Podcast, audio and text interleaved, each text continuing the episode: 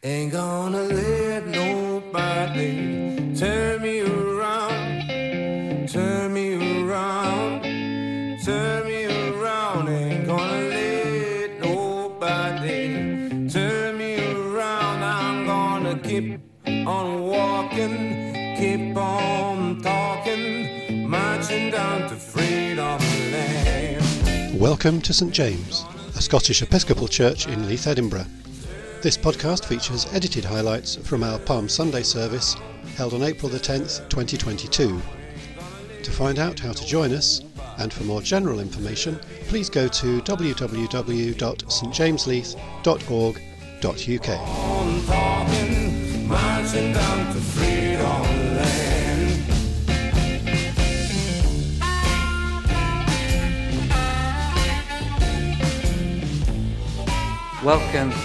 to our Palm Sunday service. You can see the seats have been slightly arranged because we wanted to have a, uh, a sort of route uh, down. Um, as Suzanne was saying, uh, there's some, some of the music protest songs.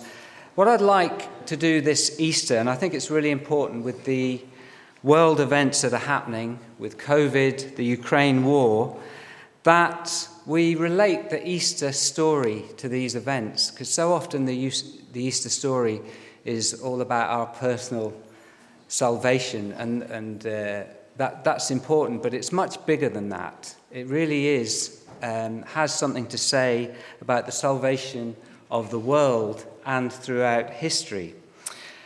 So you can see that on your palm crosses you have uh, a sunflower, which, uh, as you know, um, is the national emblem of Ukraine.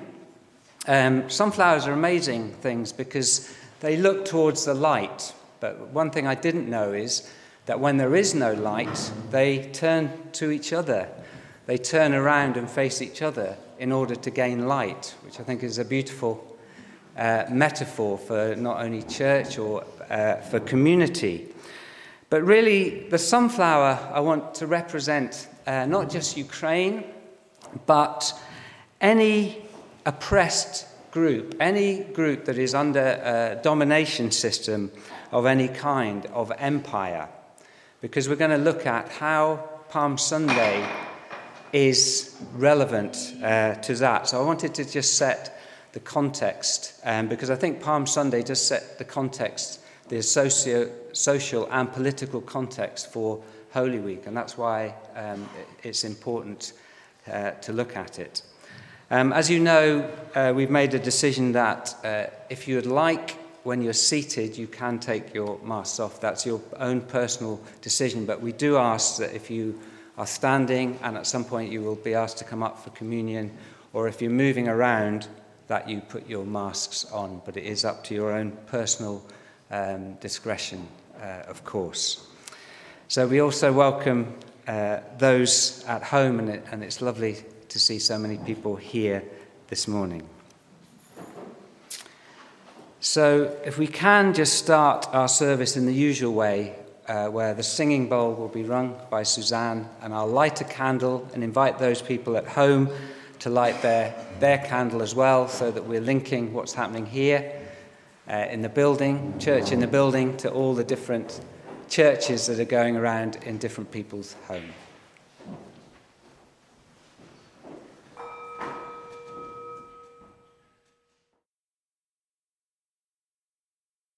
Dear friends in Christ, during Lent we have been preparing by works of love and self sacrifice for the celebration of our Saviour's death and resurrection. Today we come together to begin this solemn celebration in union with the Church throughout the world. Christ enters his own city to complete his work, to suffer, to die, and to rise again. Let us go with him in faith and love, so that united with him in his sufferings, we may share the risen, life. God, our Saviour, whose Son, Jesus Christ, entered Jerusalem as Messiah to suffer and die, let these palms be for us signs of his victory, and grant that we who bear them in his name may follow him in the way that leads to eternal life, who lives and reigns with you and the Holy Spirit, now and forever. Amen.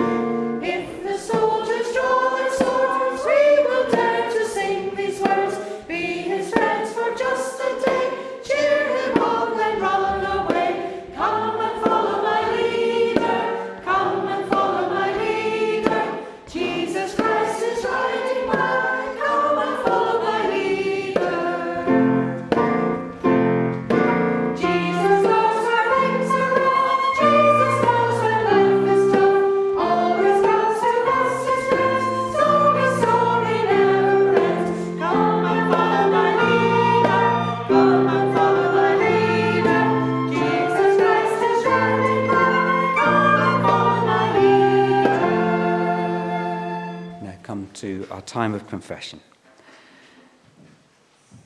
Daring to open to God, each other, and ourselves, we offer in silence our holy imperfection and acknowledge our part in the pain of the world.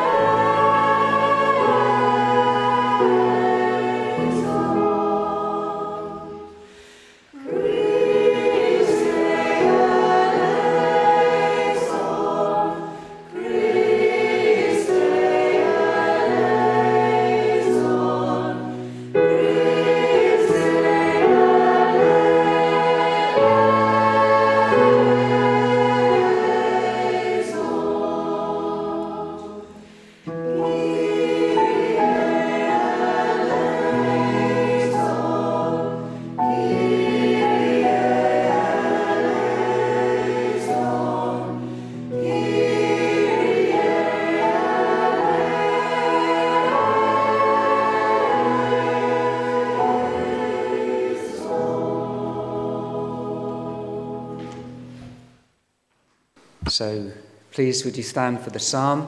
If you do have, if you have brought any foliage, I don't know if you have, but uh, during the psalm, please feel free to lay it down on either side uh, of the carpets. Uh, Suzanne will lead us in the singing, and I, I shall say the words.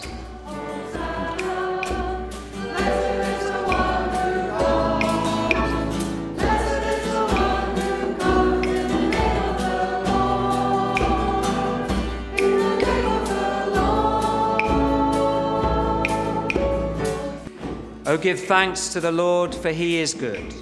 His steadfast love endures forever. Open to me the gates of righteousness, that I may enter through them and give thanks to the Lord. I thank you that you have answered me and have become my salvation.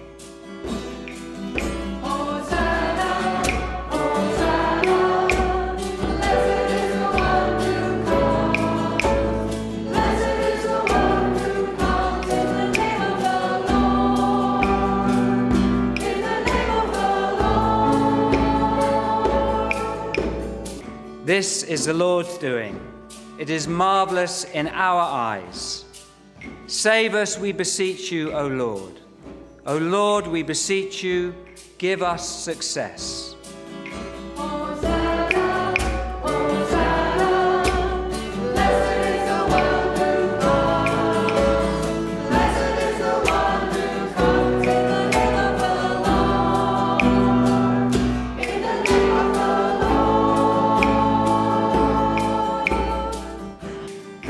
Is God, and He has given us light. Bind the festal processions with branches up to the horns of the altar. Oh, give thanks to the Lord, for He is good, for His steadfast love endures forever.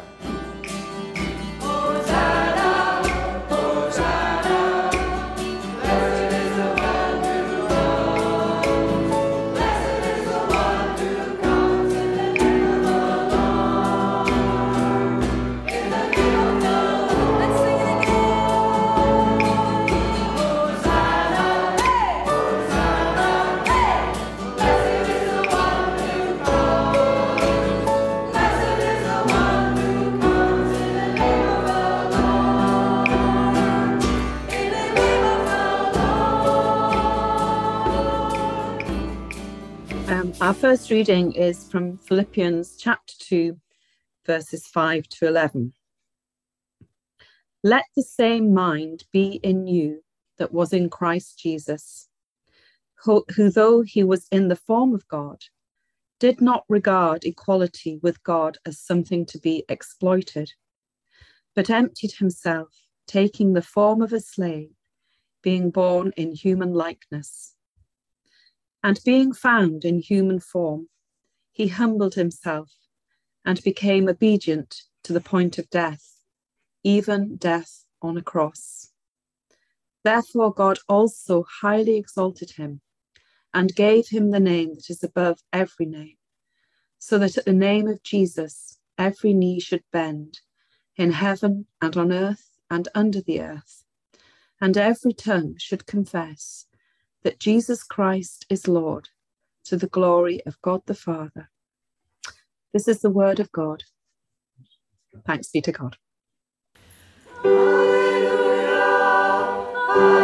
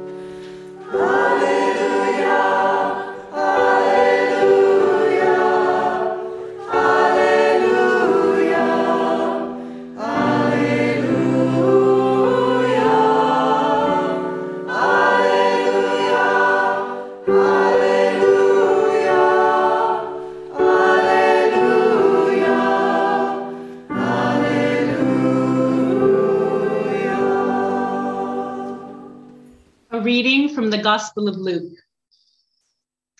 After he had said this, he went on ahead, going up to Jerusalem. When he had come near Bethphage and Bethany, at the place called the Mount of Olives, he sent two of the disciples, saying, Go into the village ahead of you, and as you enter it, you will find there a colt that has never been ridden. Untie it and bring it here. If anyone asks you, Why are you untying it? just say this the Lord needs it. So those who were sent departed and found it as he had told them. As they were untying the colt, its owners asked them, Why are you untying the colt? They said, The Lord needs it. Then they brought it to Jesus, and after throwing their cloaks upon the colt, they set Jesus on it.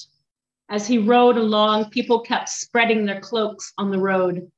As he was now approaching the path down from the Mount of Olives, the whole multitude of the disciples began to praise God joyfully with a loud voice for all the deeds of power that they had seen, saying, Blessed is the King who comes in the name of the Lord. Peace in heaven and glory in the highest heaven. And some of the Pharisees in the crowd said to Jesus, Teacher, order your disciples to stop. He answered, I tell you, if these were silent, the very stones would cry out. This is the gospel, good news for all. Praise to you, O Christ. Let us pray. Loving God, I ask that you would open our hearts and minds to a prophetic imagination. Amen. So this morning, um, I'm using two books uh, for the content of this sermon. One is the, the last week, which talks about Easter by Marcus Borg and uh, Dominic Crossan. If you get a chance, it really is um, a, really good book. And the other is uh, quite a well known book, quite an old one that many of you might know, is The Prophetic Imagination by Walter uh, Brueggemann. I'll leave them at the back if you want to sort of photocopy um, uh, and read them. As I said at the, at the beginning, uh, in my, my tradition, um, you never have a sermon on Palm Sunday. You actually have a dramatic reading of the Passion. So it's the first chance I've had a chance to actually uh, do a sermon. But I think it is im- important because, as I said, um, I think we've managed to domesticate uh, the gospel to such an extent and make it such a personal thing, which is important. Uh, the personal element is important, but it's much, much bigger and there are political um, imp- implications and implications for the world and history. Um, Jesus uh, didn't just come to redeem us individually, but the whole world. So I want you to imagine a warm spring day in first century Jerusalem at the beginning of Passover, which is the most sacred week of the Jewish year. And the significance of time and place cannot be overplayed. Jerusalem was where the Jewish temple resided, and it was at the very heart, still is, of the Jewish faith and identity and nationhood.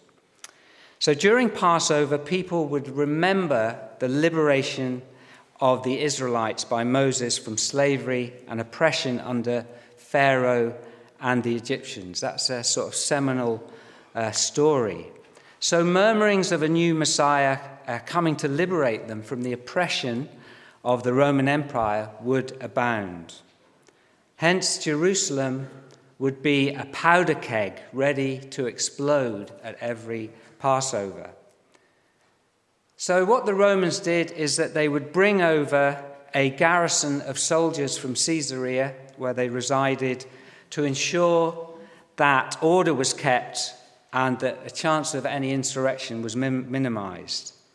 And into this highly charged atmosphere, in the year of our gospel, there would be two processions. And one procession would be coming from the west of the city in what would be a glorious display of imperial strength, designed to show who was in control, to instill fear, and to ensure there was no unrest at this volatile time of year. And it's a procession that's gone on throughout history. The Nuremberg rallies, the ones going on in North Korea. Uh, Putin, I think, recently put, put one on um, in Russia. And imagine, if you will, from the picture, Pilate, the Roman gov- governor, at the head of this imperial display of power, maybe on a white horse, and he'd be followed by cavalry on horses, foot soldiers, leather, armor, helmets, weapons, banners, golden eagles, um, all sort of glinting in the sunlight, all representing a domination system that relied on political oppression, economic exploitation, and psychological fear. Remember, the, the cross was only for those people that were against the Roman Empire. It was a political uh, form of death, it wasn't for the common criminal. So Jesus died a political death. However, this display also represented an imperial theology, an ideology which stated that emperors were sons of God, the light of the world, the Lord and Saviour of the world, the person who would bring Pax Romana, bring peace on earth. Now, all those titles, you can immediately go back to Jesus' birth narrative. They were all the names the gospel writers gave to Jesus. And again, they were, they were aware of what they were doing. Right at Jesus' birth, there was this confrontation between empire and Jesus. So, this imperial uh, theology gave legitimization to Roman rule, and every empire has some, somehow legitimized uh, what they do. The British did it very well. We legitimized it, we, we brought religion in uh, to legitimize what uh, was oppression. And then the other procession, which uh, is here, was from the other side of Jerusalem from the east, which was a peasant procession that had journeyed from Galilee some hundred miles to the north, led by Jesus, who rides on a donkey down from the Mount of Olives, cheered by his followers. This procession represented an alternative vision of love, non-violence, freedom, and justice. Now, the next slide, I'm not sure you'll see. Yes, you can see what it says. And it represented what is a prophetic vision that Walter Brueggemann describes as the prophetic imagination. And this prophetic imagination starts in the Bible with Moses and is continued throughout. It's one of the threads that's continued throughout the Old Testament by the prophets, calling on and imagining a different future, evoking an alternative consciousness and way of seeing which is different from the consciousness and way of seeing of the dominant culture around. Moses' mission was to create a radical break from the imperial reality of Pharaoh by confronting the politics of oppression and exploitation and replacing it with a new vision of society based on the politics of compassion and justice. And it's summed up in many areas in the Bible, but I, I often go to Micah 4, and I know I have done before, which says, The law will go out from Zion, the word of the Lord from Jerusalem. Nations will beat their swords into plowshares and their spears into pruning hooks. Nation will not take up sword against nation, nor will they train for war anymore. Everyone will sit under their own vine and under their own fig tree, and no one will make them afraid, for the Almighty has spoken. So Micah is imagining a new society based on justice, prosperity, and security. Justice because everyone will have their own land and enough to live on without exploitation from landlords prosperity because vines and figs represent more than subsistence survival, and security because they will not have to live in a state of constant fear. And Jesus is clearly following this Old Testament prophetic tradition through a planned, choreographed, provocative, deliberate uh, act deliberately designed to challenge and counter the Roman display of power. It is Jesus at his most subversive, mischievous, and courageous. So we have literally two worlds colliding towards us, two visions, two processions of how the world should be. The kingdom of God coming face to face with the kingdom of empire. And these two processions have been marching towards each other throughout history perhaps symbolized, if you remember, most powerfully by the tank man. I think we've got a few images the tank man there and the tanks. Him just standing literally in direct opposition to military might and empire. That's really just a replication of what Jesus is doing. And if we move on, uh, this, I mean, I can give numerous, numerous examples, but I just want to show that this has been going on through history. The next one is the Mothers of the disappeared uh, in Chile fighting for justice and fearlessly confronting the military junta of Pinochet in Santiago. And many of them, uh, many Chilean refugees came to Sheffield uh, um, during this time and told us their stories. We also have Gandhi's Salt March in defiance of British rule. And many people think this was the, the key point at which British rule crumbled. And Gandhi used Jesus as his model. This Palm Sunday march was what inspired Gandhi to do that. If we move on, uh, the civil rights activist Martin Luther King, there are a number of uh, marches, Selma to Montgomery, a, a number of ones that he choreographed in order to uh, bring liberty uh, to black people in America. And more recently, we have uh, Black Lives Matter, people marching, taking the streets.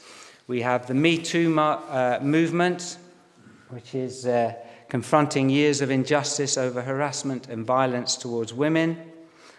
And we have uh, COP26 as an example of people marching to fight for uh, the survival of our planet. And of course, recently uh, there have been demonstrations throughout the country over Ukraine. Now, Palm Sunday, I think, asks us a very, very straightforward uh, question Which procession are we in? Which journey are we on? Are we in a procession which supports and colludes with oppression, injustice, and exploitation, characterized by fear, military might, curtailed freedom of speech, increased inequality, and fake news through the control of media? Or are we in a procession that courageously confronts injustice, oppression, and exploitation, and is characterized by freedom, justice, truth, compassion, and non violence? And we might sit smugly and, and, say to ourselves, well, of course we're not in a, an, a procession of oppression, injustice, and exploitation. But as Desmond Tutu said, a modern day prophet so eloquently puts it, if you are neutral in situations of injustice, you have chosen the side of the oppressor. If an elephant has its foot on the tail of a mouse, and you say that you are neutral, the mouse will not appreciate your neutrality. And Martin Luther King, similarly, spent a lifetime imploring people to join the procession of palms. And he goes further. I mean, I could quote 30, 40 quotes from Martin Luther King, but I'll keep it to about five here. The ultimate tragedy is not the oppression and cruelty by bad people, but the silence over that by good people. Goes on to say, those who passively accept evil are as much involved in it as those who perpetrate it. Those who accept evil without protesting against it are really cooperating with it. He says, Our lives begin to end the day we become silent about the things that matter. Change does not roll in on the wheels of inevitability, but come through continuous struggle. Human progress is neither automatic nor inevitable. Every step towards the goal of justice requires sacrifice, suffering, and struggle the tireless exertions and passionate concern of dedicated individuals. And finally, freedom is never voluntarily given by the oppressor, it must be demanded by the oppressed. In other words, if we sit back and do nothing, we are colluding with the oppressor, with the domination system. And sitting on the fence is not an option. So, Palm Sunday demonstrates that we do not worship a comfortable God of empire, so fat and well fed as to be neutral and inattentive to the sufferings of the needs of people. A God who does not flinch from taking sides, who is attentive to the cries of the people. And we too are called to be not so fat and well fed as to be neutral and inattentive to the sufferings of people, and not to flinch from taking sides, but be attentive to the cries of the people. And I think history tells us this new vision is unlikely to come from the top, but from the bottom, from the grassroots. And I believe it will depend on how many of us join this procession led by a man on a donkey, calling for a world which is structured in such a way that there is justice where all have agency and enough to live on, prosperity where all have more than just subsistence survival, and security where all can live without fear. In other words, a world of compassion, peace, and distributive justice where all have enough. A world where we cherish our planet and learn to live sustainably. A quote from Martin Luther King. I believe that unarmed truth and unconditional love will have the final word in reality. That is why, temporarily defeated, it is stronger than evil triumphant. Amen. Shall we pray?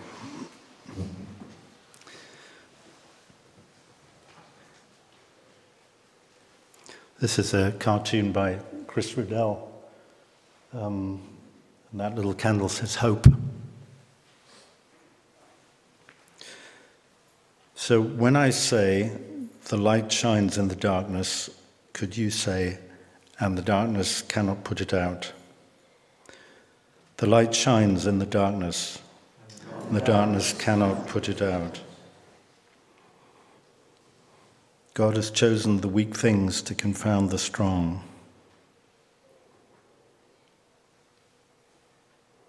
He chose a foal, a young, untrained horse to carry him. And perhaps we can imagine ourselves in that story. Some of us are young, some of us are old donkeys, but we're all called upon to, to march in some way. And we pray that we would be able to be a little more than we were yesterday. We may feel like we are the stones standing on the sidelines watching people in the crowd who didn't know which, which side to be on. And in all of us, there's a bit of a Pharisee, embarrassed, a little bit disapproving. So we pray that we might hear the call, know that we are needed, that the Lord has need of us, that our light can shine, because the light shines in the darkness, and the darkness cannot put it out. The Pharisees always insist that the truth should be suppressed, that the voices of justice should not be heard. But we affirm our faith that the truth will out, that the one who said he was the truth will be victorious. We affirm our faith that a lie cannot live for long because it has no root and it must be sustained by more lies, which in their turn have no roots. We affirm our faith that the light shines in the darkness, and the darkness cannot put it out. At this time when truth seems to have fallen in the street, we pray that the authorities in all countries would tell the truth. And we lift our inner voices in praise of the truth, even when that truth seems weak or unimportant in the great scheme of things, or even when that truth is going to be costly to us. The light shines in the darkness, and the darkness cannot put it out. We pray to the one who said that the mighty would be cast down from their seats. We pray to the one who was the light that burned in the tomb, a tomb which could not contain the light. We know that it cannot be held back, just as the spring cannot be held back. And as we look around, we see spring is coming, and this gives us hope. Because the light shines in the darkness, and the darkness cannot put it out. We pray that tyrants would fall and the truth would be revealed to the people everywhere, the people who are being lied to. We trust in the truth. And we pray today for people everywhere who are going through dark times, under oppression, times of war, injustice for those in our midst who are experiencing sickness, unemployment, mounting debt, worry, fear for the future. We pray for our children. We pray for our old people. We pray for one another. And most of all, we trust. We hope. Because the light shines in the darkness, and the darkness cannot put it out. Amen.